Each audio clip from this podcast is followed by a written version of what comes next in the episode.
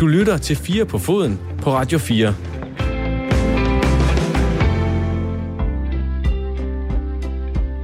Over de seneste 12 måneder, der er der hængt salgskilte op i vinduerne i flere klubhuse rundt omkring i Superligaen. Fra Brøndby til Esbjerg, fra Aalborg til Haderslev, der leder man efter pengemænd og kvinder, der vil lægge mammon og navn til projekterne, der skal skubbes fremad. I den næste time, der skal vi kigge nærmere på de forskellige cases, og så skal vi altså også blive klogere på, hvad det egentlig betyder for dansk fodbold, at næsten halvdelen af klubberne i den bedste række i øjeblikket er mere eller mindre til salg. Hvem skal man have ind? Hvorfor skal man have de øh, rigtige parter ind? Og hvad betyder det, hvis man rammer forkert, når man skal have så høje penge ind i en øh, dansk Superliga-klub? Det her er Fire på Foden. Jeg hedder Dan Grønbæk. Du lytter til øh, anden time. Velkommen til.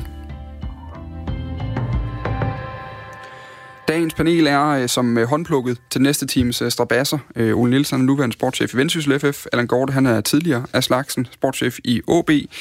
Øh, og Allan, så har du også fortalt mig lidt på forhånd, vi var lidt inde på det i første time, hvad du kalder dig selv nu om dagen, men en af de ting, du kan kalde dig, øh, har du sagt, det er jo i hvert fald konsulent. Altså, mm, du hjælper mm, jo blandt andet folk, som kigger på Superliga-klubber i et forretningsøje med, og som ser dem som investeringsobjekter. Øh, kan du prøve at sætte nogle ord på, hvad det egentlig er, du bidrager med der, og, og hvad det er for en proces, du er en del af?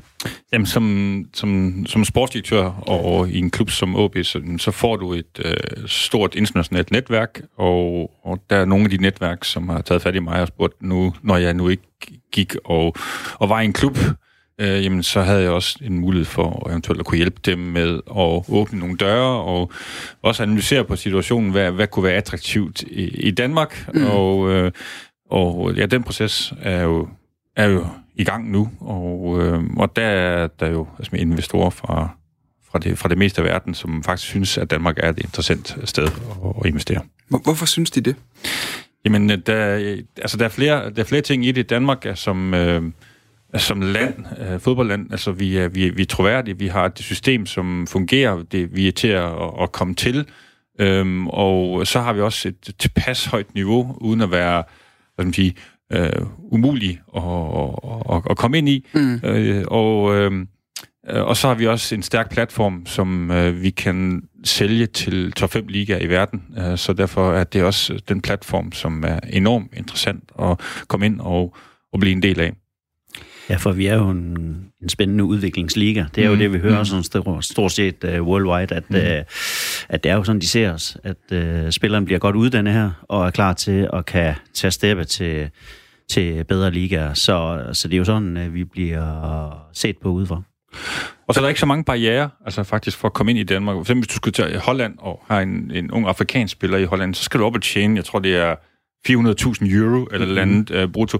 Så, og, og de regler har vi ikke i Danmark, så kom ind og få arbejds- og opholdstilladelse i Danmark er noget lettere end for eksempel i Holland, og derfor er det også et, et lettere sted, hvis man for eksempel er ejer et akademi i Afrika, øh, jamen så kan du faktisk godt få nogle af spillerne ind og spille på et godt niveau i Danmark. Så det er også samfundsstruktur, det er ikke kun fodboldniveauet, der afgør de her ting? Nej, det er, altså, det, er, det er bredt. Så tænker jeg også, at øh, det, er jo en situation nu i, i verden, hvor...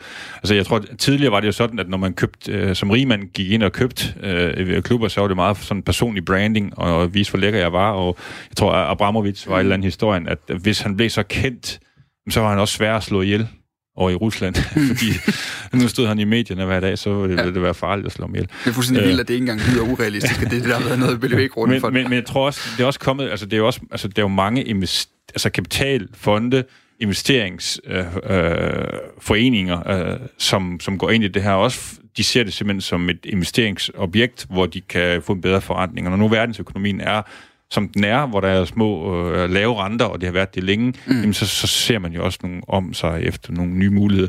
Samtidig med, at øh, fodboldøkonomien mange steder er jo eksploderet, ja. altså især i de store ligaer, og vi ser, at transfersummerne er jo gået fra et helt andet niveau, øh, fra da, da, da du startede, og jeg startede. Altså, det, jamen, det er jo fuldstændig ja. sindssygt. Også, øh, ja. Jeg vil gerne lige hoppe ind, fordi, fordi nu, nu brugte jeg jo sådan en... Øh, jeg, jeg, jeg sled lige yderligere på den der kliché øh, i bunden af sidste time, og snakkede om det her med den klassiske rigmand, der gerne vil og spille lidt fodboldmanager i virkeligheden, og har, har lidt for mange penge, han ikke ved, hvad han skal bruge til, fordi der ikke findes større både efterhånden. Altså, Øhm, hvor meget er det den type, der er interesseret stadigvæk, og hvor meget er det netop øh, kapitalfonde, øh, hvad har vi ellers, hedge-typer, mm, som er mm, ude mm. efter, efter, efter penge og efter afkast? Jamen, jeg, jeg, altså, jeg tror, de fleste af de der rige mænd, altså de findes sikkert stadigvæk, men, men jeg tror, de fleste af dem er skåret væk. Øhm, men man skal også tænke på, øhm, der, var også, der kom også nogle TPO-regler, altså third party ownership i slutningen af 14, som gjorde jo, at man ikke kunne investere direkte i de spillertrup. Man kunne ikke købe del af ejerskaber af en, af en spiller, øh, og, og det gjorde jo så, at der var nogen, der måtte tænke anderledes. Så vi har faktisk også set, at der er nogle agenter, som har, har hvad skal man sige, fået så store summer, de råder over, at de faktisk kunne gå ind og købe klubber, mm. og så, hvad skal man sige, øh, så omgå systemet lidt. Så det er også øh, nogle af de rammer, som har ændret sig. Det er jo Jorge Mendes eksemplet for Wolverhampton blandt andet, ikke? hvor de lige pludselig var en, der var lige pludselig en portugisisk invasion derovre. Øhm, Ole Nielsen, igen, altså du sidder lige nu i en fodboldklub, også i, i, i øh, Nordic Bet Ligaen i første division, hvor, hvor, hvor pengene betyder meget. Altså regnskabet, det skal kunne gå op, og det har vi snakket om mange gange, at man skal ikke slå hul i banken, når man sidder der. Kan du ikke lige prøve, at, øh, hvis du skal prøve at definere ud fra, når du kigger på en klub som din, som er en god, solid dansk klub, øh, ligger vel i den der, hvad skal vi sige, top 20 i Danmark, er i hvert fald der, hvor I gerne vil være, ikke? Det er nok top, top 18-20 stykker, ja. Ja, godt. Øh, det fik jeg dig til at sige, det var egentlig meget godt. Mm. Øh, hvor er det, man tjener pengene i fodbold? Ej, men jeg tror, vi, vi kan starte med at sige, at det har jo vist sig, at det er umådeligt svært at drive profidræt generelt. Øh, det har jo sådan kunne vise sig igennem øh, en, en længere overrække, at øh, det har været øh, det har været rigtig vanskeligt. Øh, men alligevel er der jo øh, og det er, jo, det er jo fordi, at det her, det kræver jo, alle jeg har snakket om, det her, det kræver jo kontinuitet over, over en, en længere periode, for at du ligesom får udbytte af de investeringer, du laver, mm. inden at der kommer noget output ud af det. Øhm, og, der, og der er jo ingen quick fix i sport. Øh, det er en længere strategi, og det er hårdt arbejde over en længere periode, før du formentlig kommer til at præstere sådan, at der også kommer noget afkast. Alligevel har det jo vist sig, at der er nogen, der har lavet gode forretninger på fodbold herhjemme. Altså Allan K. Petersen i FC Nordsjælland er jo en rigtig god case. Ah, øh, jeg tror, i dag, efter det selv. Jeg tror, han købte den for en krone i sin tid og solgte den uh, dyrt til Tom Vernon, som jo egentlig driver det videre. Mm. Også, uh, tror jeg, med, med god profit uh, med de uh, Men der er vi inde med nøglen det, det, jeg siger, fordi der handler det så om spillersalg, eller handler det om uh, match day revenue, som også er sådan en central ting, eller handler det, det om tv-penge? Hvor er det, man tjener penge? Det handler, det handler om det hele. Altså, okay. det, det, mm. det, det, er jo, det er jo det hele, der skal være med til at drive øh, de her klubber. Øh, men men det er klart, at spillersalg øh, ind til en coronakrise, nu ved vi jo ikke, hvordan det bliver på den anden side af det, Nej. Øh, men der var det i hvert fald et vigtigt parameter i det her. Goddag, Jesper Jørgensen. Dag. Dag. Giver det nogen mening, det de her siger her i studiet?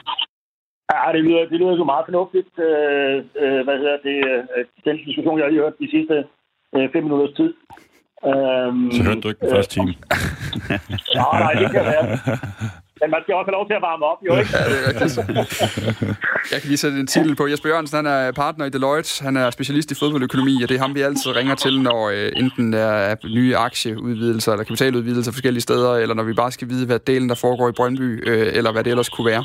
Jesper, vi står og snakker om det her med, hvad delen er det, man tjener pengene på i fodbold, og hvad er fodboldforretningen egentlig for en størrelse? Kan du ikke prøve at forklare mig, hvorfor er fodboldforretningen interessant for folk, der gerne vil tjene penge? Jamen, jeg, altså, jeg tror, man skal starte med, når man taler fodboldforretning, og så skal man måske glemme ordet forretning. Ikke fordi, at fodbold, øh, fordi fodbold, når man siger det, så sammenligner man fodbold med det at drive øh, mærkskoncern eller sådan noget andet. Og det, øh, det er to vidt, vidt forskellige ting. Øh, øh, fodbold, fodbold, det er sportens verden. Der er nogle økonomiske parametre rundt omkring det. Øh, og det er noget med at vinde nogle øh, kampe på et, øh, over øh, en given en sæson, over en sæson. Mens Mærsk, øh, jamen det er noget helt andet, de kæmper om. Det er at sælge noget til nogle kunder. Øh, og og det, det er helt forskellige modeller. Øh, jamen, det at drive en pokerklub, øh, og, og det bliver altid sat har gået med, det, det giver bare underskud, og øh, det er øh, en række øh, klubledere, der siger at disponerer totalt uforsvarligt. Øh, det er efter min bedste oplevelse igennem de alle de år øh, med. Det er, det er øh, simpelthen ikke rigtigt. Øh, er, der, er der faktisk i fodbold som i erhvervslivet? Ja, det er der også. Øh, sådan er det. Og det kommer man aldrig helt bort fra. Det, det, der er, kan man sige, når man sidder i en dansk kontekst og, og øh, skaber en økonomi, fodboldøkonomi, jamen, øh, det var som Ole sagde lidt før, det, det er jo det hele. Øh, jamen, øh, og som sidste ende skabes nogle tilskuere, der sørger for, at den er med til at give nogle øh, tv-indtægter for uden tilskuerne, så var der ikke nogen tv, nogle matchday-indtægter, nogle sponsorindtægter og nogle øh, spillersalg. Det hænger sammen, det hele. Øh, fordi de penge, der kommer ind her, de er jo med til at investere i og udvikle en spillertrup. Øh, og øh, sidst ende, de, de er nogle gode tal. Og øh, som det var sagt lige indledningsvis, da jeg kom på, jamen, så er den danske liga en attraktiv udviklingsliga, fordi vi har et fantastisk øh, godt talentsystem øh, i Danmark. Øh, klubberne har en øh, rød tråd fra yngste øh, til, til øh, øh topspillerne på, på første hold. Det, det er bare noget, som øh, dansk fodbold er kendt for, og vi er kendt for, at vi kan levere nogle spillere, der man så må sige, er gode til at, til, at tilpasse sig, når de kommer til udlandet, og kan tænke lidt mere end de fleste. Øh, så, så, så det er, er, er, er det, der skaber en økonomi i, i, i Danmark, og det er også derfor, jeg tror, at danske klubber er sådan interessante for udlandet. Mm. Øh, Allan, der sagde, at, øh, at, øh, at, at Danmark er et attraktivt investeringsland, det er det i almindelighed, men det jeg tror jeg også, det er øh, fodmæssigt, fordi øh, vi er, er, er, er, er, er nemme at, at, at, at arbejde sammen med, øh, og øh, er, er klar i støtte. Vi kan, og så kan vi tale engelsk og øh, flere sprog, som gør også, at man kan have en kommunikation, uden det hele går i, i knude hele tiden. Jesper Jørgensen, jeg kunne godt tænke mig lige at, at komme ind med noget, fordi når man nu kigger på tendensen lige nu, så har jeg stået, øh, hvis man lige kort kigger ned over listen, så er det øh, Randers FC, de har let aktivt efter øh, hele eller delvise ejere siden sidste sommer. Øh, OB, de har fået, det handler egentlig om, de har fået tilladelse til en kapitaludvidelse inden for de næste år, og der, i, i den proces, der har Thomas Bælum ikke afvist, at det også kunne blive i form af en, af en investor udefra. Øh, så er der Horsens, der øh, vil de også gerne øh, sælge, også gerne til investorer, der kræver indflydelse. Øh, også nogen, der vil have mere end 50 procent af ejerskabet i klubben. Øh, Esbjerg har meldt ud, at de, øh, de kigger også på nye Claus Sørensen-gruppen vil af med øh, deres del af aktierne. Det, er både til en, det kunne både være til en investor, men de har også snakket åbent om det her med at blive satellitklub for et, for et klubnetværk i Europa. Silkeborg kigger på nye investorer, har fået ind til generalforsamlingen i 21 til at kigge videre. Sønderjysk har meldt ud, at man ikke er afvisende over for, for penge ind udefra. Og så er der jo Brøndby, der bare øh, mere eller mindre altid er på jagt efter penge øh, et eller andet sted fra, for at Bæk øh, kan, kan komme lidt mere ud af det. Er det her et udtryk for, at øh, økonomien i Superligaen er dårlig, eller er det et udtryk for, for klubber, der, øh, der, der ligesom griber ud efter det næste niveau? Jamen, jeg tror, øh, det er, det er mest det sidste, fordi hvis vi ser, hvor mange penge der er kommet i fodbolden, og hvor meget tingene flytter sig, og hvor hurtigt udviklingen går, øh, det, det er så både på, på, øh, på banen, men øh, det er med teknologi, det er hvor mange mennesker, der er ansat omkring et, et hold, øh, det var meget, der skal til kommercielt, jamen så på et tidspunkt, så skal du op på det næste niveau. Øh, og det er nok, øh, for de fleste af de her klubber, som du nævnte her, jamen så er det næste niveau at se i, i en ejerkreds, der ikke er forankret for Esbjergs vedkommende i Esbjerg omegn og i Randers og Randers omegn og så videre, men øh, i, i bredt i Danmark, men måske også i udlandet, øh, og, og få dels øh, øh, øh den øh, nødvendige kapital til råd til at være med i, i, i den kamp, men også øh, at, at, at få fat i og know-how, som kan være med til at udvikle. Øh, fordi der er flere og flere af de her sportskoncerner, øh, hvor man, øh, hvor kan man sige, det er højsædet også at, at, at, at dele viden på tværs og udvikle på tværs. Mm. Så, så det, for mig er det et, et, et, et, et, et øh, næste skridt, man prøver at tage. Øh, og selvfølgelig er der også nogle af klubberne, der har haft ondt i økonomien og har ondt i økonomien øh, for nærværende. Mm. Og på, nogle aktionærer, der nok på et tidspunkt siger, jamen, er det nu tiden til, at andre skal tage over, øh, og som kan tage det til næste niveau. Så jeg tror, det er sådan en, en, en, en øh, også en kombination af, at nu er man blevet. Øh, vi synes, man måske også har skudt penge nok i det rundt omkring. Jeg kan lige hurtigt sige, øh, jeg ved, Allen Gård lige har et spørgsmål til dig, Jesper Jørgensen, men jeg kan lige hurtigt sige, at øh, nå, okay, øh, vi hopper videre. Så, men jeg kan i hvert fald lige sige, at du, at du har jo egentlig sagt ja til at være med her. Vi er kommet lidt over tid, så du må lige, øh, for guds skyld, du er en travl mand, så smid endelig telefonen fra dig, hvis du skal videre til noget. Så, øh, så må jeg jo stille nogle andre nogle spørgsmål, hvis det er. Jeg bliver hængende bare roligt. Ah, det er godt. kan du ikke lige prøve at... at, at, at, at som udgangspunkt, så tænker jeg over, at, at en klub som Esbjerg, øh, som traditionelt set bliver øh, belønnet, berømmet for sit talentarbejde. Som Ole Nielsen også var inde på før, så vandt de U19-ligaen for ikke så mange år siden. De kom langt i Europa League med et hold, der bestod af folk som Jonas Knudsen og Ankersen-brødrene, Ankersen-brødrene Kian Hansen, Braithwaite, der spiller ja. i Barcelona nu. Altså, de har altid leveret mange gode folk dernede fra. Øh, OB-fans, som jeg selv kan huske, HH, øh, som også kom det overfra i sin tid, som også var en fremragende mand. Øh, altså, øh, der kan man sige, der er talent set op. Der er noget salgspotentiale. Der kan selv en lægmand, som jeg ser. Hvis vi nu kigger på en klub som Øh, nu ved vi for eksempel, at Hobro har også haft investorer på, på besøg, nogen der kunne kigge på det. Altså, hvordan kan det være interessant, og hvad er det, de kigger efter, de her investorer? Ja, men altså, nu kommer der, jeg tror, der kommer mange forskellige investorer. Nogen, som man som danske klubber hvert nok skal holde sig langt fra os. Mm-hmm. Øh, jamen, altså, det ene kan jo være, at det er billigere, det er billigere at købe sig ind i Hobro, end det måske er i Esbjerg. Det kan være et element i det. Øh, og øh, dermed er det nemmere at komme til at sidde på magten i det, øh, og bestemme det hele, øh, som jo også øh, er noget, en potentiel investor kigger på, hvor meget indflydelse får jeg. Øh, så så, så øh, øh, der bliver kigget hele vejen rundt, øh, og, og, og igen, jeg tror meget af det også, at det, det er relativt billigt at komme til. Det, det tror jeg tæller for nogen i, i det spil her i hvert fald. Og, og så kan vi så lige øh, også kigge lidt på øh, økonomien generelt. Altså, øh, der er jo flere af dem, hvor de taler direkte om det her med at have en, en rigmand i ryggen, som også kan hjælpe med at dække regningerne, når der lige pludselig bliver slået hul i kassen en gang imellem. Er det simpelthen nødvendigt i fodboldverdenen anno 2020, hvis man vil, øh, hvis man vil gribe ud efter... Øh, i Danmark er det jo top 6-niveau, måske endda europæiske pladser, hvis man vil det? Ja, men altså, fodboldklubber har rigmænd i ryggen, og øh, Kine Møller og Eko Sko og sådan nogle, de har også en hovedaktionær. Altså, det er ligesom hver eneste gang, en fodboldklub har en hovedaktionær, så er det sådan halvodiøst. Øh, jeg synes, det er, er, er, er, er, gør det ekstremt stærkt, øh, og det giver klubben en, en, en sikkerhed for, når der engang bliver, som du selv øh, siger, så hul i kassen, så er det en, en snæver gruppe, der kan træffe nogle relativt hurtige beslutninger, og også skal stille op med penge, og som føler sig et ansvar. Og jeg er helt sikker på, at tager du de aktionærer, der er rundt omkring, som klubber som Esbjerg og Randers osv., jamen, øh, øh, de, altså, de ved godt, hvilket ansvar de også bærer lokalt. Øh, og, øh, og ved også godt, at de kan ikke bare øh, slippe Esbjerg og Randers, og så se, øh, at det øh, gør i hegnet. Øh, det kan være økonomisk, men det kan være i sidste ende en, en konkurs med nogle udlændinge osv. Øh, så så der, der ligger også en stor ansvarsfølelse for de mennesker, øh, til at drive det, og, og de har drevet det ordentligt. Øh, de, de mennesker kender deres ansvar. Mm. Så det skal slet, slet ikke være så, så øh, han har sagt negativt overfor, som man desværre ofte ser. Øh, jamen jeg vil lige, øh, jeg scroller lidt ned for dig, Jesper, men øh, råb endelig højt, hvis der er, er inputs, fordi så vil jeg lige høre, øh, når vi nu snakker om det her, øh, lad os prøve at kigge på de enkelte klubber.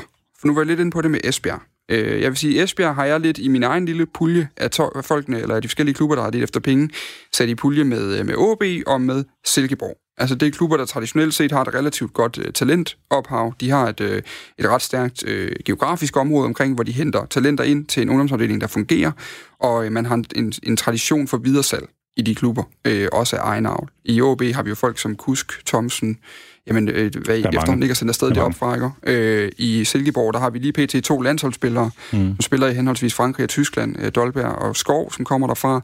Øh, de Men ligger skib... trods alt i lidt mere klemt område omkring Midtjylland, Viborg, AGF, øh, hvor man kan sige, ja. Esbjerg, de har hele Vestjylland øh, for dem selv, og OB har hele Nordjylland for sig selv. Altså, det, det er lidt anderledes case, synes jeg.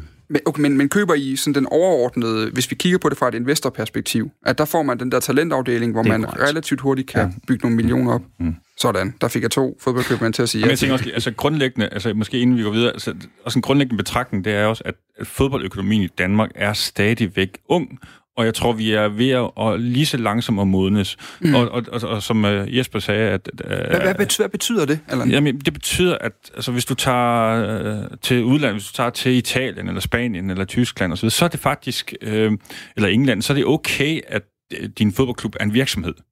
I Danmark, der har vi stadig den der foreningsånd, uh, klubånd, og det er så, altså, vi er langsomt ved at, og, og hvis man siger, bevæge os op på moden, modenhedskurven, så at vi har faktisk set, at der er nogle ejere, som har gjort, kommet ind og gør noget godt i Danmark. Altså Tom Werner, øh, Benham, ja. har gjort nogle gode ting, og vi ser jo først, når de kommer ind, som, så er vi meget skeptiske. Vi tænker, nu kommer de og stjæler noget, som øh, er vores hjerte, og det, vi har det bedst med at i OB, så der sidder der nogle nordjyder og ejer klubben, og der når i Randers, der sidder nogle, nogle fra Randers osv. Og der tror jeg, vi, vi bevæger os væk fra den del. Mm. Øh, og, og derfor er, det, er man også klar til at åbne op for, at der kommer nogle udenlandske investorer.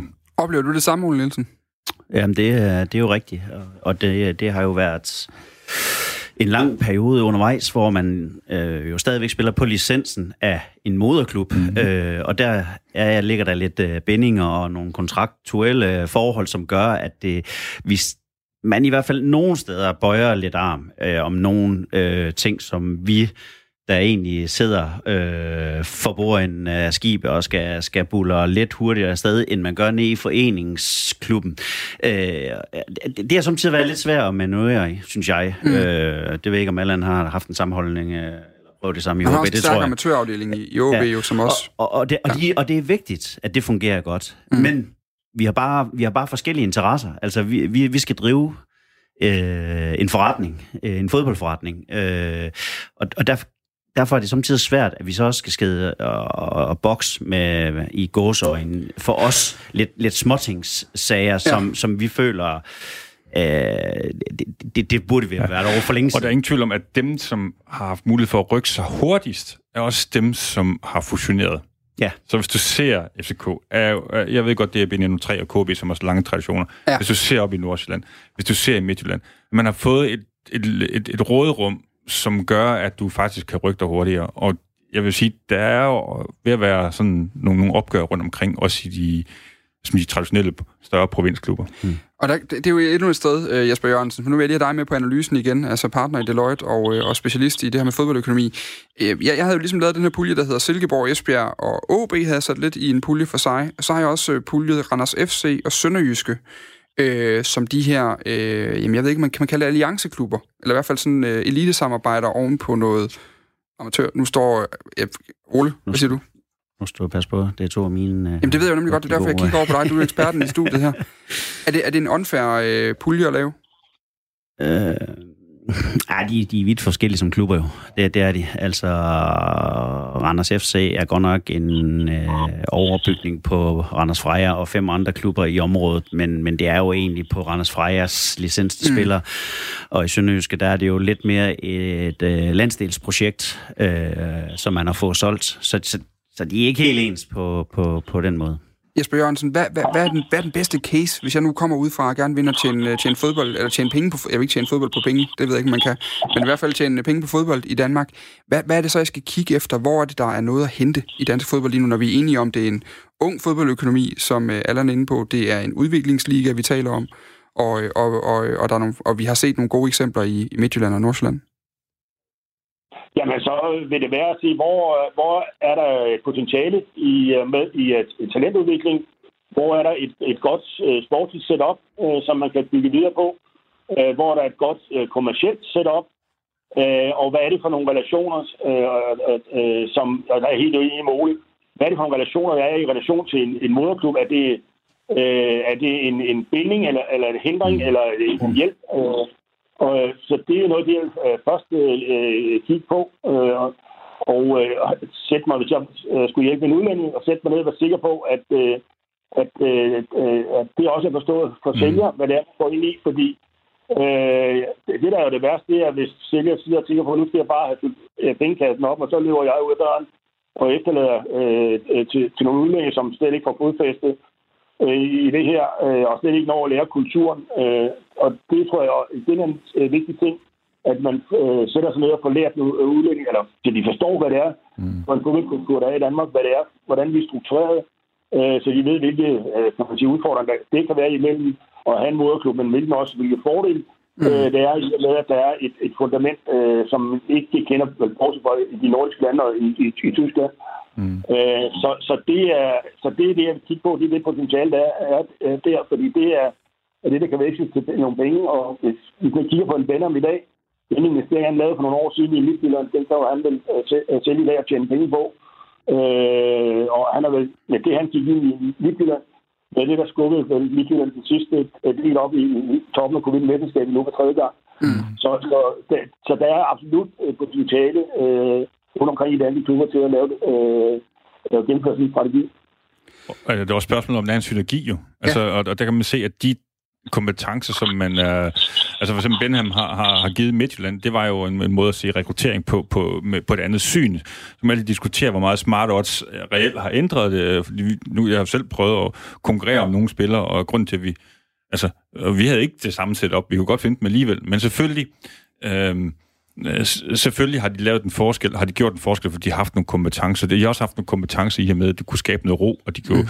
altså det er en risikosport fodbold, så de Altså, det er sådan, at vinderen tager det hele, så du skal også have råd til at tabe en gang imellem, øh, og, og, og, og ikke, øh, og, og, og ikke, ikke øh, ændre kurs på grund af det.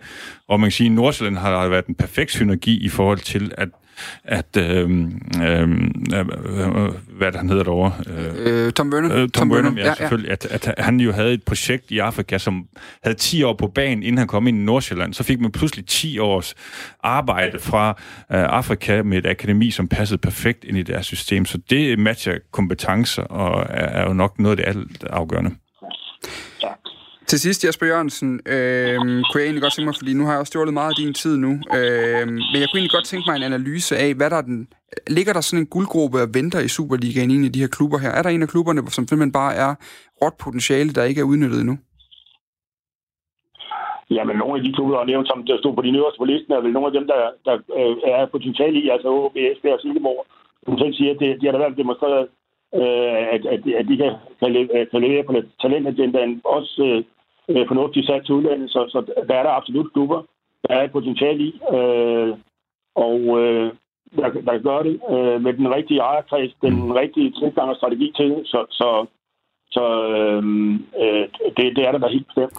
Tror, tror du, når vi kigger fem år frem, har vi så, øh, nu, nu vil jeg også hurtigt sådan fyre over at sige udenlandske ejere, men har vi så i hvert fald den her øh, meget stærke hovedaktionær, jeg ved ikke, om vi kan sige det sådan, øh, meget tydelige øh, ejerskab i, i øh, jamen lad os bare sige halvdelen af Superligaen. Altså er det en tendens, det her?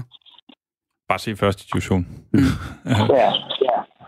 Jamen altså, ja, det er det da. Altså, øh, det er bare en, en tendens. Øh, vi bevæger os den vej. Øh, fodbold er en, en hvis vi nu så alligevel må bruge, øh, kan man sige, erhvervslivet, så er det vel øh, noget mere den øh, lidt øh, globale øh, industri, der overhovedet findes. Øh, og og øh, øh, så, så øh, det her det er kun en begyndelse, øh, tror jeg. Øh, og det at have en stærk forankret øh, aktionær fra, hvor end de måtte komme fra, øh, det er jo med til at give roen, øh, give øh, også det længere perspektiv, fordi det værste i det her, det er jo, at vi skal skifte aktionærkreds hver anden øh, år, han er sagt, mm. men når der kommer nogen ind, det er tilstrækkeligt kapital, der kan sige, jeg tænker altså mere end, end to år frem, jeg tænker både fem og ti år frem, og jeg ved, der bliver en sæson, hvor det går øh, til, hvor vi kommer til at ikke at tjene kroner, og vi kan ikke sælge nogen spillere og alt det her. Det tager jeg med, for jeg har penge til det. Ja. Altså, det kan sådan set kun være til glæde for, øh, for dansk fodbold som helhed. Tak for analysen, Jesper Jørgensen. Velkommen. Øh, når man begynder at lægge en større del af økonomien af ledelsen af klubben over til enkeltpersoner, som på en eller anden måde, lad os sige en Vernon eller en Benham, nu er det gået rigtig godt. Mm. Der har været en langsigtet strategi, vi peger det på i begge klubber, man har en idé. Øh, man har heller ikke haft så mange dårlige sæsoner endnu. Altså, det er måske også noget af det. Hvordan sikrer man sig den kontinuitet, når man dybest set overlader kontrollen til en ude i, øh, ude i udlandet eller et andet sted? Jamen, jeg tror jo, at inden man har overladt kontrollen til den person, eller de personer, eller den investorkreds, jamen, øh, jamen så er man nødt til at gøre sit hjemmearbejde godt nok. Altså, hvad er det for et match? Hvad er det egentlig, investoren vil? Er, er, er det en seriøs øh, mand, vi arbejder øh, med, eller ej? Altså, for eksempel, jeg kan huske i Vejle, da Solotko kom til i Vejle, der tænkte jeg, at det her går da fuldstændig galt. Mm. Men det faktisk viser, at det har faktisk skabt ro.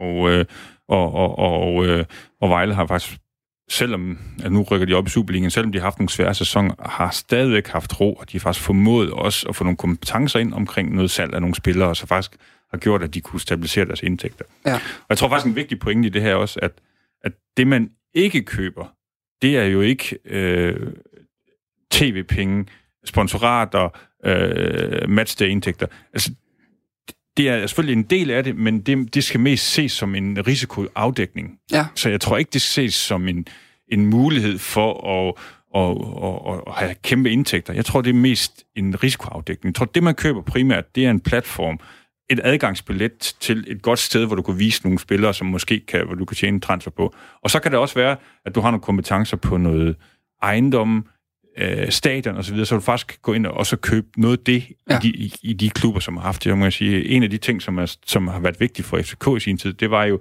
at Flemming Østergaard blandt andet formået at købe øh, parken til, til en god sum penge, og ja. det har jo ligesom lagt en mega god base i. Kimen til nogle ting, ja, ja, ja. Ja, det er også en, øh, en menneskelig øvelse, øh, for det er klart, at øh, det er jo vigtigt, at, at den der talentudvikling, den fortsætter, og at man holder øh, også fat i nogle, øh, fast i nogle af de traditioner, som jo har været med til at bringe klubben derhen, hvor man er. Øh, samtidig med, at, at når vi snakker omkring et Superliga-hold, jamen så er det jo en forretning. Og, og det skal man gerne til at spille sammen, og det øh, er jo også, som man ser det rundt omkring, øh, ved at blive mere og mere forståelse af, at, at det er øh, to forskellige ting, som skal mm. harmonere og ja. helst øh, spille godt sammen, og man skal have forståelse for, at øh, begge dele er vigtige for, at den her klub den kan, kan fortsætte øh, også med at producere nedefra. Kan kulturen og lokal tilknytning være en hemsko? Jeg, jeg tror, det er en styrke. Øh, generelt er det en styrke. Og så generelt er jeg bange for, at man taber den tilknytning. Men det må jeg sige, altså det der er, er, er, er min, øh, skal sige, øh, tvivl omkring det, ligesom indtil videre i hvert fald ikke, øh, altså jeg, jeg vil sige, i Vejle har det ikke kostet. Nej. Øh, I hvert fald, og det var, ja, det var bekymringen dengang ja, det, det, det var ja, ja. en kæmpe bekymring i hvert fald, da jeg så på det. Og, øh, og i Nordsjælland, der, der har man skabt en, en ny identitet, en international identitet, som man jo slet ikke havde, før at Tom Werman kom ind. Og, øh, og det, i Midtjylland er det nærmest også kulturen blevet stærkere. Ja. Så. Men, men det, jeg vil ind til, det er også det der med, øh, når man nu kigger på de her klubber, for eksempel i Sønderjyske, mm. som du jo kender indgående, Ole, altså, den er, vi talte med, med Claus dernede fra i sidste uge, mm. om Sønderjyske som, som klub og som forening og som projekt. Altså, der forestiller jeg mig, at man kan slippe afsted med mindre, end man ville kunne mange andre steder i fodbold Danmark, fordi det er så bundet op på den måde, man driver virksomhed på i Sønderø, eller i Sønderjylland, den måde, man øh, lever sammen i Sønderjylland, den måde, man har alt muligt andet. Kan man ikke forestille sig, at der simpelthen er nogen, der vil sige, det der, det, det gider vi ikke ind og gå og begynde at skulle revolutionere? Hmm.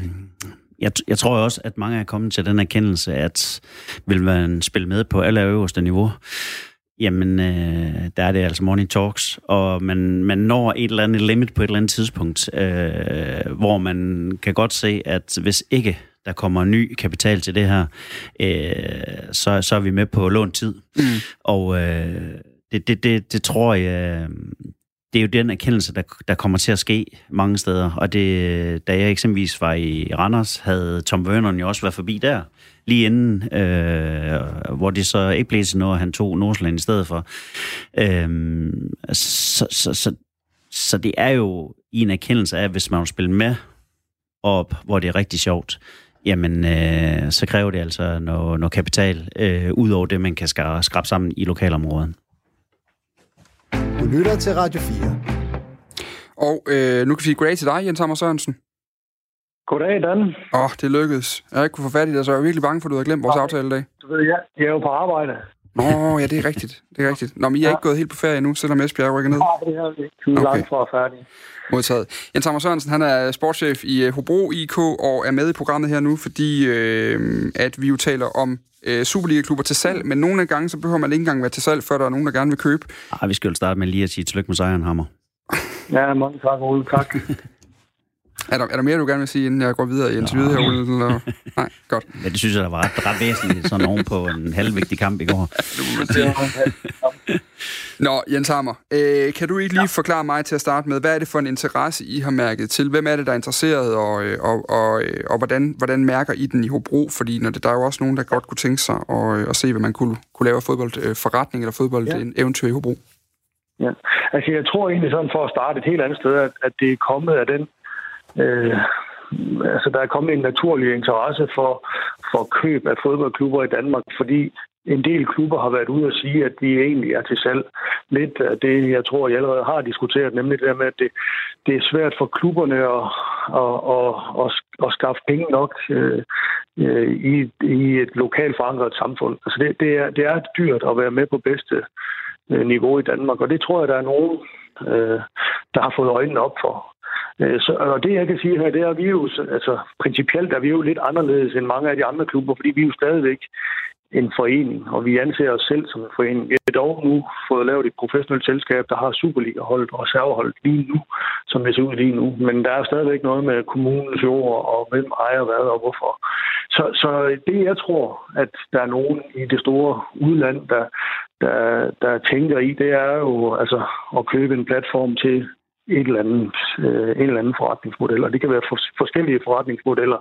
Måske har man et akademi i Afrika, hvor man gerne vil have en platform for at få spillere ind i Europa, eller at man har et eller andet unikt produkt til at, at finde nye spillere, og måske via data, eller hvad det nu måtte være, sådan at man faktisk køber en platform på, øh, på øh, en, ja, til at spille i et, i et øh, nogenlunde velfungerende fodboldland, mm. og øh, i, en, øh, i en god række, som, som jeg tror, der er nogen, der, der synes er en lille smule bedre end vores øh, norske og svenske naboer. Med al respekt, Jens Hammer Sørensen, øh, det, ja. man skal ikke særlig mange kilometer nordpå. Der ligger OB, som har præsteret rigtig mange salg til udlandet, som har et stærkt talentarbejde derop. Man skal ikke så mange kilometer sydpå. Der ligger Randers FC, som også har, øh, har leveret en, en stærk konsolideret indsats i Superligaen over mange år, og, og som også er godt med på spillerfronten. Ja. Jeg kan godt tænke, hvorfor er man dog interesseret i Hobro? Ja, altså jeg tror, det, det jo, har du helt ret i, og så har vi lidt inde øh, i landet, der har vi Viborg, lidt længere syd for, for Randers har vi AGF, som, som, som jo også øh, er en del af de store klubber, du nævner der. Mm. Så, så, øh, så det kan jeg godt forstå det spørgsmål, men jeg tror også, at, at der er nogen, der ser på, at vi faktisk har nu ved jeg ikke helt, hvordan jeg er ikke så, så færm ud i golf, som har en af dine gæster, du har med der, Allan Gorte. Altså, jeg tror, vi har spillet under par i Hobro, og det er der også nogen, der, der, der, har, der har set i det ganske udland, at, at vi faktisk har fået en del ud af få penge og, og har kunnet spille i Superligaen de, de seneste fem af syv år. Så, så det tror jeg også er et parameter, at vi, det rent faktisk er en velfungerende klub, hvor man egentlig ikke bruger ret mange penge. Men når vi nu snakker med for eksempel Jesper Jørgensen, og vi snakker også om før her nu, at man kigger jo på, det er jo ikke på matchday, man tjener sine penge, hvis man vil lave Nej. en god forretning. Det er jo på spillersalg, det er jo på et voksende spillermarked, hvor man skal have det udstillingsvindue, du også selv taler om. Hvad, hvad, kan du ikke lige prøve at, at, at sætte nogle ord på til at starte med, inden vi lige kommer videre til det? Hvad er det, hvad er det for nogle mennesker, der kommer på besøg hos jer? For jeg ved, der har været nogen på besøg og, og snak, ja, det har, både dig og Lars. Men det har været sådan lidt forskelligt. Altså det, det har været noget omkring, at man, øh, som jeg nævnte før, det at man at man muligvis har en indgang til, til afrikanske spillere, eller at man har et, et unikt produkt til at finde nye spillere, unge spillere via data, eller hvad det nu måtte være. Det, det, det har der været et, øh, et par stykker at se klubben her og se vores faciliteter. Er, er, der, er der noget, der udmyndter sig? Altså er det noget seriøst i interessen i øjeblikket? Ja, det, det synes jeg rent faktisk, det er. Øh, det, det er seriøst, men, men vi skal også lige finde ud af, hvad vi gerne vil i Hobro. Altså det, den diskussion har vi jo ikke taget endnu. Men som, som Ole og, og Allan også siger, så, så kræver det mange penge at være med på allerøverste niveau i dansk fodbold. Det gør det bare, det bliver dyrere og dyrere. Så, så det er en, altså, det er en, altså sådan en principiel øh, diskussion i Hobro IK lige nu, om vi er til salg eller ikke.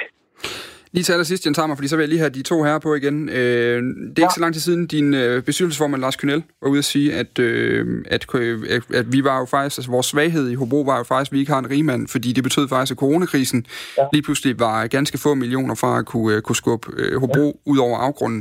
Er det overhovedet muligt ja. at være en foreningsdrevet klub i Superligaen i dag? Jamen altså lige nu kan man sige, at, at der er to hold, der er rykket ud af Superligaen før os. Øh, og det er noget af det, selvom jeg sætter stor pris på Allan Gorte, så vil jeg jo altid huske ham for, at han var en af de store fortalere for, at vi skulle gå fra 14 til 12 hold. Jamen, det, det er jeg ikke sikker på, at jeg tilgiver ham lige med det første. Men, men, men det er bare, altså, det, det, er, det er svært for en klub øh, af Hobro IK størrelse at være med øh, i Superligaen, når det kommer til at have 12 hold. Det er jeg ikke i tvivl om. Tror du, at Hobro er solgt inden for det næste år? Øh, det, jeg synes, det er svært at sige, men det tror jeg faktisk ikke. Vi må se. Tak fordi du var med her, Jens Sørensen. Ja, velkommen. Det, jeg synes jo, Hobro er den helt interessante case her nu. Fordi det er den, hvor jeg ikke kan forstå, for at være helt ærlig, hvad det er, man nødvendigvis ser ud fra. Man ser selvfølgelig en effektivt drevet fodboldklub. Jeg mener også, de ligger med det laveste spillerbudget i forhold til tipsbladets øh, opgørelse i Superligaen. 15 øh, millioner, mener jeg, det var sat til sidste gang. Hvad, hvad er det, man kan være interesseret i i en klub som Hobro, som i den grad stadigvæk er, øh, er ganske få år væk fra su, su, Superliga, da de stod der altså. Mm. Jamen, du kan jo komme til det for en formentlig i går så en ganske billig penge. Øh, mm. Kan du komme til at lege med blandt de allerbedste herhjemme. Og øh, har du lidt midler at tilføre det der, øh, jamen så skulle man jo tro, og, og nogen håber på, at så er det mulighed for stadigvæk at, at hænge på i det allerbedste selskab. Øh, du kommer ind øh, og får fat i, i en Superliga, og øh, for igen en, en forholdsvis billig penge. Og det, det tror jeg, der er nogen, der ser en eller anden genvej der til ligesom at sige, øh, oh, der, der er muligheder for at blive en del af det fine selskab. Ja, for en af, en af farerne er jo også, at man bliver et, et udvidet agentbureau. Og det tror jeg ikke, at der, der er ret mange klubber, der har lyst til at blive. Øh, Og det er jo det, man også skal, skal være opmærksom på, at, øh, at den lokale øh, identifikation er nødt til at fylde noget, også uanset hvilken klub du er i, for ellers så taber du, hvem du er. Og derfor er det også ret vigtigt, at man i den proces selvfølgelig er opmærksom på, hvem er det, der kommer? Hvem er det, vi, vi- vi får ind? Og har de bare nogle penge, eller har de reelt pengene også øh, på sigt? Fordi det kan godt koste en masse penge. Nu kan man se det fra Marmar.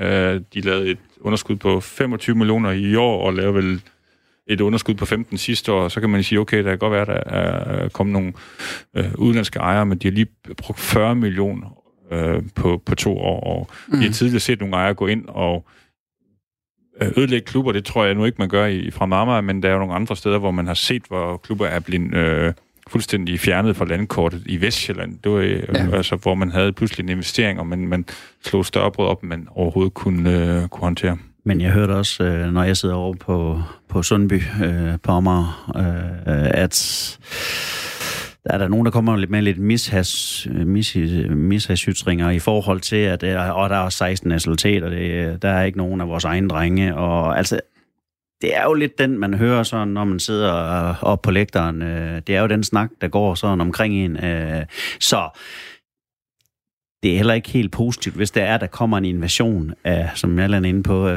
af udenlandske spillere ind, og der, der stort set ikke er, er en lokal eller en dansker i, i truppen. Det tror jeg ikke, så mange synes er interessant at gå til. Jeg, jeg synes der også, kommer og bakker op omkring. Jamen, fordi en ting er jo også, man har også set den her, øh, jeg så i hvert fald nogle analyser af det her med, med at man gik ind i første divisionsklub, og der var lige pludselig en bølge, vi så mm. Næstved blive solgt fra med Amager, var også en case. Øh, Vejle, det var jo så før de øh, Helsingør, Helsingør, Jordan Gardner. også et godt eksempel, ja. Køge. Hvor man jo Mm. siger, vi kommer, man kommer ind for relativt billige penge, for et setup, man så kan arbejde videre med. Og, og nogle gange har jeg siddet og tænkt, det er måske lidt det samme, som når man skal ind på boligmarkedet, at der er noget med det der med at købe det der gamle 70'er hus, der skal gøres noget ved. For når man så har gjort det, så kan det være, at værdien er endnu højere end den øh, øh, udgift, man egentlig har haft til renoveringen. Er det på samme måde, man skal tænke, hvis man tænker på en klub som Hobro, for eksempel, eller Fremad Amager, eller hvad der nu kan være, at, at hvis du kan finde et setup, hvor der er noget, noget basic på en eller anden måde, hvis du så kan bygge talentakademi på, hvis du kan bygge sådan nogle ting på, jamen så er gevinsten større ja. end udgiften. Men jeg, jeg tror også, man skal se, hvad er det... Altså, altså, der er forskellige modeller, og det andet model er jo konglomeratmodellen, altså Red Bull-modellen. Ja, ja. Ikke også? Altså, så skal man sige, hvor vi har... De har også brug for, at uh, nogle af deres øh, udviklingsspillere, de kommer et sted hen, og de, og de spiller hver gang. Ja. Uh, så derfor har man også lavet en samarbejde med Lieferingen, for eksempel, mm. også i Red Bull. Og, og, og det samme er helt sikkert tanke, tankegangen hos mange andre. De er nødt til at finde et sted, hvor de kan styre det, og få de spillere til at spille. Fordi det værste, der kan ske, er, det at du har nogle dygtige spillere, som du ser en transferværdi i, at de ikke spiller nogen steder. Så det vigtigste er, at du kan sørge for, at de spiller. Men er det en positiv case for en klub at blive brugt til det? Det kan det være. Kan øhm, det det? Ole Nielsen, lad os sige, du, bliver, øh, du sidder som sportschef i Vendsyssel, så bliver du købt af Red Bull-koncernen, Matjesic der, der var over kigger over i Brøndby, og så lige så har du uh, Salzburgs anden hold løbende op i uh, Jørgen. Jamen altså, det, det, det er jo igen sådan en hypotetisk uh, ting, ja, som det man skal... godt, men- Så, så den, den er lidt svær at svare på. Man kan se lidt herhjemme, jeg tror Midtjylland, Fredericia har vel på en eller anden måde lidt... Jeg hvert fald meget tæt samarbejde om nogle på, spillere, ja. på udvikling af nogle spillere. Øhm, og hvor godt det fungerer, det, jamen det, det ved jeg faktisk ikke, og jeg ved heller ikke, hvor mange af det er efterhånden, de er leje. Men, men, men man kan også lynhurtigt komme derhen, hvor det er noget, der bliver konkurrenceforvridende. Og det kan jeg ikke lide det. Altså i forhold til de andre klubber, de ja, spiller mod. Ja, lige nok det. Øh, Det er altså, hvis, hvis det er samme land, er det jo et kæmpe problem. det er et kæmpe problem så. Altså, øh, hvis Midtjylland de har en trup på 40 mand, og de sender 10 af den ned til en eller anden i en billig penge. Ja. Øh, det er jo konkurrenceforvridende i forhold til dem, der forsøger at, at skabe deres egen trup. Så, så der er altså mange ting i det her, men jeg synes, man skal, man skal tage højde for. Mm. Øh, men jeg kan da godt forstå, e- eksempelvis en klub som Midtjylland, som lever af også at ud og ude og blive dansk mester, også skal sælge nogle spillere indimellem, øh, at, at de skal have rigtig mange at vælge imellem. Så du ser jo også, at uover Fredericia, så er der lejet nogen nu. Det har der været tidligere også i Vendsyssel, der har der også været i Skive, og der har været flere andre steder, også i Superliga-klubber. Øh, Søren Reza i Esbjerg, og så videre, så videre. Øh, de skal have nogen på græs rundt omkring. Mm. Øh, og det er jo... Øh, det er jo også en forretningsmodel. Men, men som udgangspunkt giver det også nogle af de mindre klubber en mulighed for at kæmpe på en arena, hvor de ikke havde adgang tidligere. Så ja. for eksempel Hobro. Jeg kan godt forstå, at Jens Hammer er noget nervøs for, at nu man skal ned på 12 hold igen, ja. og synes, det er dybt urimeligt, at man skal ned på 12 hold, fordi det kan vel nok gøre, at det bliver mega svært for Hobro. Kommer der så øh, en stor klub, et stort konglomerat, hvor de får adgang til nogle dygtige spillere, og, og som giver dem adgang til at spille i Superligaen, jamen, hallo, altså det kan mm. godt være, at man synes, det vil være ret fedt. Jeg kan huske, da United kom, øh, da, da man ansat en United-træner i Brøndby i sin tid, ja. der troede man Møllesten. jo også, ja, Møllesten, der troede man også nu, hvor det forbi dansk fodbold, for nu fik Brøndby adgang til de der United-spillere. og velkommen og det til Adam Ekkelsen. Ja. Øh, så som siger, nogle gange kan ideen også lyde bedre, end den reelt er i, i virkeligheden.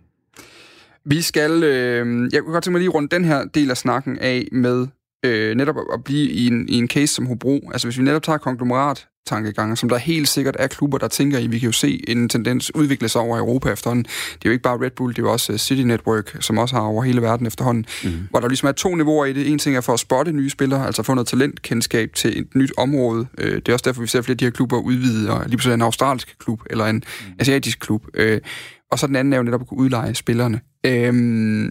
Er det, er det hvad sker der, hvis vi lige pludselig har en liga, hvor sige, to klubber, tre klubber lige pludselig er, øh, er de her øh, øh, satellitklubber? Er det så et problem? Det kan det jo blive i forhold til talentudviklingen. Øhm, og det kan det også med, nu går jeg Mo Allands 12-hold, øh, med, fordi der er jo et eller andet antal spillere, der, der bliver fjernet mm. fra, den, fra det bedste niveau, når mm. vi går fra 14 til 12 hold, og det kommer helt sikkert til at gå over talentudvikling. De, de største talenter skal nok komme til at spille, men der er jo stadigvæk en, øh, et niveau derunder, som viser sig lidt, øh, lad os kalde dem lidt late bloomer, der skal bruge et par sæsoner mere, inden de bliver, hvad skal man sige, øh, Superliga klar. Øh, og hvis der kommer så øh, nogle udenlandske øh, investorer ind, som vælter ind med, med, med udenlandske spillere, mm. jamen det kommer til at gøre noget ud over talentudviklingen, og det er ikke så sundt, desværre. Jeg kan lige hurtigt sige her nu, at øh, den her uges øh, virtuelle EM, og det er måske til jubel i studiet, i hvert fald hos Ole Nielsen, der allerede har øh, ytret, øh, var det mishags ytringer, du havde i gang over på Sundby før, omkring det her, den her lille junilej, vi har kørt. Det tror jeg, vi holder på Twitter i den her uge. Øh, jeg skal nok tvinge de to her til lige at lægge deres resultater, så vi lægger dem ud, fordi jeg synes lige, vi har nogle minutter tilbage. Vi har syv tilbage på nuværende tidspunkt, og vi skal altså lige nå omkring, hvad der sker, hvis man vælger forkert når man rammer de her udenlandske investorer. Fordi det kan Næstved Boldklub altså godt være et eksempel på. Et par år efter, at øh, to nye investorer hoppede ind med store drømme og planer, der har man lige fyret den fjerde træner på under et år, og klubben ligger til nedrykning til anden division i øjeblikket. I forbindelse med den seneste trænerfyring af tyske Maximilian Dens, der var der en kras kritik i Sjællandske, skrevet af dig, Simon Ydelsen. Goddag.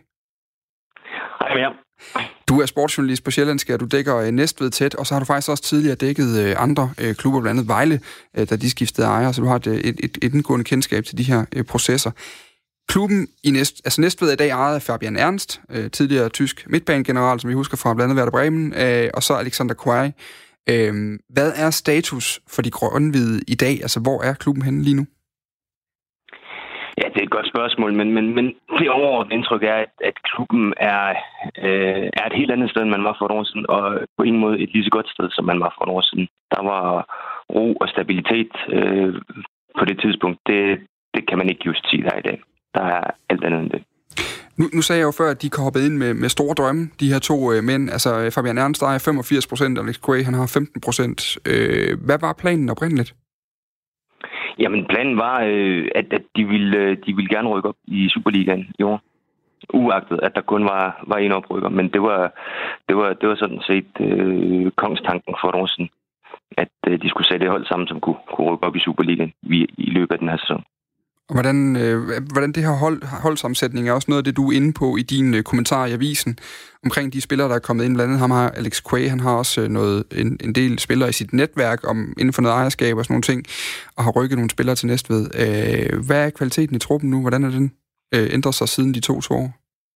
Jamen altså, man kan jo sige, at, at for et år siden havde man det, der måske svarer til et middelgodt øh, første divisionshold. Øh, I dag har du vel et, et hold, der er niveaumæssigt øh, er et middelgodt anden divisionshold. Og er det på grund af de nye spillere? Er det på grund af de nye spillere, der kom ind? Ja, altså de, de kan slet ikke øh, modsvare det niveau, som, som de spillere, øh, man har sagt farvel til, øh, besad. Hvad er det for nogle spillere, der er kommet ind, bare for sent til mig? Fordi jeg synes jo, sådan noget, der er spændende ved Næstved, det er, at vi har jo grint nogle gange af de øh, nationaliteter, der kom til, og den måde, de hentede spillere på, og der var en, der blev solgt over... Øh, jeg kan huske, var der ikke noget med, at det var over WhatsApp, der foregik noget på et tidspunkt også, og sådan nogle ting. Altså, hvad er det for en type spillere, der er kommet ind, siden de her to ejere har taget over? Jamen, det er jo spillere fra alle fire verdenshjørner. Øh, og i forhold til scoutingen af de her spillere, så, så kan man nogle gange tage sig selv til hovedet. Øh, fordi der er nogle af de her spillere, der har været til prøvetræning. Altså, så har været til prøvetræning i næste ud, og alligevel har fået kontrakt. Så jeg, jeg sidder nogle gange med den der tanke, at, at hvis øh, uh, Bernjo Verhagen, han har været forbi i, i næste efterår, så har han også fået en kontrakt. okay. Så altså, det, det, er, ja, det, det er lidt svært at kortlægge, hvad det er for nogle spillere, men det er spillere fra Brasilien, fra øh, Ghana, fra øh, Balkanområdet, og ja, øh, altså, you name it, der har været, der har været besøg fra hele verden. Noget af det, du er også inde på i din øh, kommentar i avisen, det handler om, om ejernes indflydelse. Altså, der er jo en dansk direktør i Peter Dinesen, og en øh, dansk sportschef i navn Peter Nielsen. Ja, om, omvendt. Omvendt, undskyld, ja. ja. ja. Øh, hvem- hvem styrer hvad, og hvor meget øh, blander, øh, jeg vil sige, Fabian og Alex sig i tingene? Jamen, der er ingen tvivl om, at, at de to udenlandske ejere har blandet sig øh, meget i tingene, øh, specielt Alexander Kvej, øh, i forhold til, hvordan man gerne vil køre tingene, og, og øh, og også i forhold til, hvad for nogle spillere, der skulle prioriteres, og hvordan de skulle, øh, skulle prioriteres. Og der har, der har været nogle helt klare indikationer fra nogle af de tidligere trænere, øh, som, som har sagt fra over for det her. Altså, Per V. Hansen, som, som var første til at op ganske kort efter, han blev ansat, han, øh, han har i hvert fald været ude og indikere over for os på Sjællandske, at grunden til, at han sagde op, det var, at han, altså, han kunne ikke få den arbejdsfrihed, som, som han søgte. Sidste spørgsmål her nu, fordi øh, tiden den løber simpelthen for stærkt for os i dag, øh, Simon Ydelsen, ja. og vi har det sjovt med de her emner her, for der er filme godt nok meget at snakke om. Men, men øh, mange af de klubber, der er til salg lige nu, som vi jo taler om, de, har, de taler om at finde investorer, der forstår kulturen, som vil ind og være en del i både lokalområdet, men også i forhold til den danske mentalitet. Øh, hvad er Fabian Ernst og Alexander Kvejs øh, forhold til den danske kultur? Hvad, hvad går snakken øh, på omkring Næstved i øjeblikket? Jamen, de har været øh, mildt sagt elendige til at, at sætte sig ind i den danske øh, kultur. Og det er lige alt lige fra det sportslige, men også til arbejdsmarkedsforhold. Altså, øh, bare sådan noget som, som kontrakter. Altså, de, de har ikke forstået det danske kontraktsystem. Øh, og det har, det har i den grad besværligt gjort øh, forholdene for nogle af de danske spillere, tror Hvad er, det, hvad er der eksempler på det, for eksempel med kontraktsystemet? Jamen altså, øh, det her med, at du kan ikke bare tage en spiller på en bibeskæftigelseskontrakt og så sige til ham, jamen, du skal træne to gange om dagen. Det gør du bare fra i morgen. af. Altså, så, sådan, sådan hænger det jo ikke sammen. Og, og det, har, det har der i hvert fald været sådan en opfattelse af, jamen, det fikser jo bare lige hen ad vejen. Men, men, men det, der, har, der har spillerforeningen jo godt nok været på banen og sige, at ah, så, så, sådan spiller klaveret altså ikke. Tak fordi du var med her, Simon Ydelsen. Så lidt. Og så kan jeg anbefale alle, der øh, godt kan lide godt drama og læse med i Sjællandske øh, på dækning af Næstved Boldklub. Der er i hvert fald øh, rigeligt at komme efter der. Simon er altså sportsjournalist på, øh, på Sjællandske Medier og, og, og følger øh, Næstved tæt. Det her det er jo på en eller anden måde eksemplet på alt det, man kan sidde og være bange for, øh, når man sidder og snakker med udenlandske investorer. Og jeg synes da, at øh, han sagde et middelgodt første divisionshold for et år siden. De, de var altså tæt på at skulle spille kval om øh, oprykning til Superligaen. Det var et øh, temmelig godt øh, første divisionshold, et tophold i første division, som er på vej til at rykke i anden division. Ja, og det synes jeg det er, det er et super godt eksempel på, at hvis der kommer udlandske investorer ind, som ikke har forstået, hvor svært det er at slå til i Danmark, så kan man godt undervurdere niveauet. Mm. Og øh, det, det, altså Ole og mit arbejde har jo altså, har bestået meget af ligesom at nivellere det der, for noget af det allersværeste, det er at se en spiller i en udlandsk liga, som er dårligere end den danske, og så vurdere, om de kan tage skridtet. Og så, Ja. altså, hvis ikke du har et nogenlunde trænet øje, og har nogle dygtige mennesker omkring dig til at gøre det, jamen, så tager du bare fejl, for du tror, du kan komme ind i Danmark og bare gøre en forskel for date, og det kan du simpelthen ikke. Vi runder dagens program ud af, øh, og tak for øh, godt selskab, de her for øvrigt, øh, Allan Gorte og Ole Nielsen. Øh, vi skal lige have fundet ugens letiché. Øh, så lader vi, øh, øh, hvad kan man sige, det der EM ligge på... Øh, Allan, har du glemt at lave hjemmearbejdet? Nej, jeg har ikke. Nej. Jeg synes bare, jeg havde den, den bedste, var ugens historie, var jo uh, Hamburger Sportsverein. Ikke også? Men, Ole fik lige et hjerte, han faldt over. Men det går jo ondt. Uh, Ja, det går ondt. Det man da ikke gøre ved mig. Men jeg, jeg synes faktisk, en, øh, en, en god øh, kammerat øh, til mig er Brian Priske. Det er som en disclaimer. Men jeg Ja. synes skulle han have fået fortjent at få noget anerkendelse. Han kom lidt svært ud af FCK. Det, det var ikke helt det rigtige match. Øh, øh, Kent Andersen fik øh, cheftrænerposten nede i Midtjylland, Ja.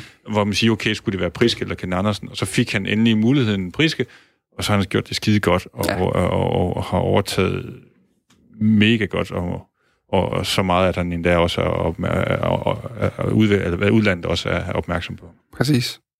Tror du, han ryger til udlandet på et tidspunkt? Har han formatet til det? Altså, det, altså, Ej, det er svært at sige formatet. ja, ja, men på, at fodbold er simpelthen sådan en øh, fersk vare. Altså, så det, i dag kan du være konge, og i morgen er du, er du bums. Altså, ja. altså øh, men øh, jeg, jeg synes, at øh, både Jes Torp og Thomas Frank er ved at bane vejen for de danske trænere. Hvem er dit bud på ugens uh, Letitia, Ole? Mads Vilsum. Ja, ham havde jeg altså også skrevet ned. Man kan jo sige, efter en rigtig lang skadesperiode, øh, og efter han var i Hobro sidst, har han været forbi øh, Braunschweig, hvor det ikke rigtig kørte, kommer til Esbjerg, hvor han nærmest bliver veje og fundet for let, bliver leje ud til både Sønderjyske og videre sendt til Hobro, og så i går får han vel lidt sin hævn over lige nok i ESB som, EFB som sin Ja. tidligere arbejdsgiver med at, at score det her 1-1-mål, som var meget afgørende for, for, for kampen. Så jeg tror da, at han var en øh, glad mand, der indgik i sengen i går. Han var i hvert fald en rørt mand, da han scorede et mål. Det er, der er simpelthen bare noget ved at se folk græde, når de lige har proppet den i kassen. Især på sådan en, en ting, hvor han, altså, han, skal jo, han skulle nærmest græde, hvis han ikke havde scoret på den chance der. Det var jo, altså, lige før han kunne have scoret som skadet på den, tror jeg stadigvæk. Øh, jeg synes, vi splitter den den her uge. Tak for besøget, Langgaard. Selv tak. Tak for besøget, Ole Nielsen. Så tak. Tilbage til det nordjyske mere. Og øh, jeg er tilbage næste uge i programmet med øh, sidste udgave inden sommerferien. Øh, det her det er Fire på Foden. Jeg hedder Dan Grønbæk. Ha' en rigtig god aften.